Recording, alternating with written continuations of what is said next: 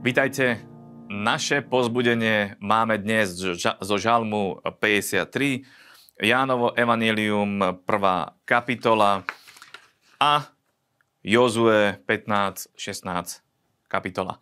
Pome teda na žalm 53.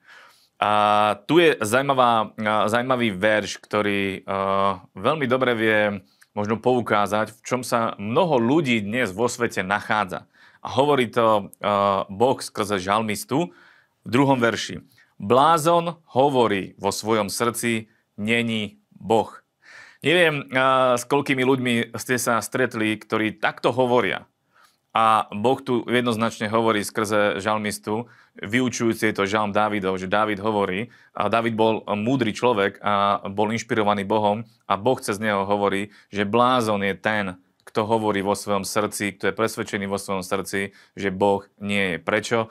Lebo všetko okolo nás hovorí o tom, že Boh je. A je to iba zaslepenosť ľudí, ktorí nechcú vidieť pravdu a nechcú ju poznať, tak e, budú sami seba presvedčiť o tom, že Boh nie je. Ale e, Boh je. Boh je živý. 3 a tretí verš hovorí, Boh pozorujúc hľadel z nebies na synov človeka, aby videl, či je niekto rozumný medzi nimi, hľadajúci Boha. Ak sa človek dostane do toho okamihu, sú ľudia, ktorí sú zatvrdnutí, ktorí majú jednoznačný postoj, že Boh nie je. Ale potom sú ľudia, ktorí sú múdri a ktorí hľadajú, ktorí hľadajú pravdu. A Boh práve takýchto ľudí hľadá, pretože keď takéhoto človeka nájde, tak pri týchto ľuďoch vie dokázať svoju moc, Bože slovo hovorí o tom, že každý jeden človek zhrešil a to hovorí aj štvrtý verš, kde je napísané všetci dovedna sa obrátili späť, skazení sú, není toho, kto by robil dobre, není ani jedného. Takže Boh vidí do srdca človeka a vie, že každý človek je hriešný. Každý človek je hriešný, ale keď sa človek dostane do toho stavu, že začne hľadať, tak Boh ho začne považovať za múdreho. Toto je múdry človek, ktorý hľadá pravdu a keď ju začneme hľadať, Boh sa dáva nájsť tým, ktorí ho hľadajú. A tí, ktorí ho nehľadajú, tak pred tými je Boh schovaný. Ale ako náhle ho začneme hľadať, Boh sa nám odkrýva a ukazuje nám samého seba a my ho môžeme stále viac a viac a lepšie a lepšie poznávať. Preto aj dnes môžeme hľadať Boha celým svojim srdcom a on sa ku nám prihovorí a dotkne sa nášho života. Ale určite nie, nemáme ten postoj, ako aj tu žalmista hovorí, blázon hovorí, že Boh nie je. Boh je.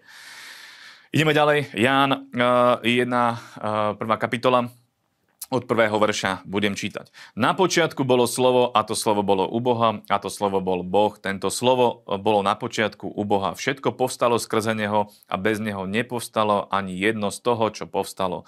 V ňom bol život a ten život bol svetlom ľudí a to svetlo svieti v otme a tma ho nezadržala. My vieme, že toto je slovo o Ježišovi Kristovi. My vieme, že to je Boží syn, v ktorom je život, on je to slovo, ktoré sa stalo telom. A geniálne na tom je to, čo hovorí aj 12. verš, ale všetkým, ktorí ho prijali, všetci, ktorí prijali práve uh, túto, túto, túto pravdu, tak sa stalo následovné. Dal právo a moc stať sa Božími deťmi. Tí, ktorí prijali, to prijať znamená stotožniť sa. To prijať znamená, uh, že zobrať za, za svoje vlastné, vziať si to. Takže každý jeden človek, ktorý prijal tú správu o tom, že Ježiš Kristus je Boží syn, každý jeden, kto prijal tú správu, že on je e, ten, ktorý má život a ktorý ten život dáva, tak e, Boh zaručuje a Boh sa zaviazal, že on dá právo a moc týmto ľuďom stať sa Božími deťmi.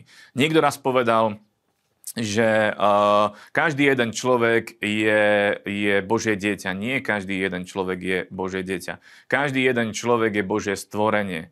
Božími deťmi sa stávame vtedy, keď príjmeme Božieho, Božieho syna za svojho, uh, za svojho spasiteľa, za svojho záchrancu. Vtedy sa staneme Božími deťmi, ale dovtedy sme iba Božie stvorenie.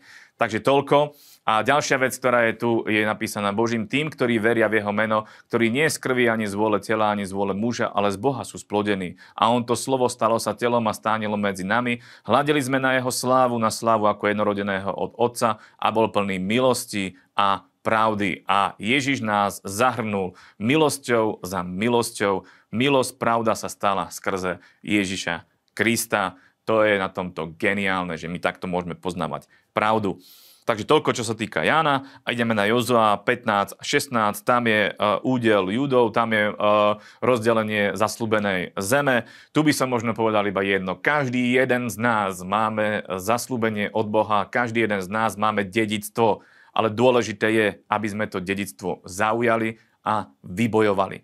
Lebo máme aj nepriateľov, tak ako aj v Kanáne boli obry, tak ako aj v Kanáne boli nepriatelia. Môžete si všimnúť, že vždy ako keby, keď je niečo od Boha zaslúbené, tak diabol urobí všetko preto, aby nám to ukradol. Takže my sa nedajme a vezmime si to, čo je naše, vezmime si naše dedictvo do, do državia, do toho, že to zaujmeme, ale musíme vedieť, že to dedictvo máme a musíme potom ísť. Takže choďte potom a majte úspešný deň. Neprestajne. Držte sa.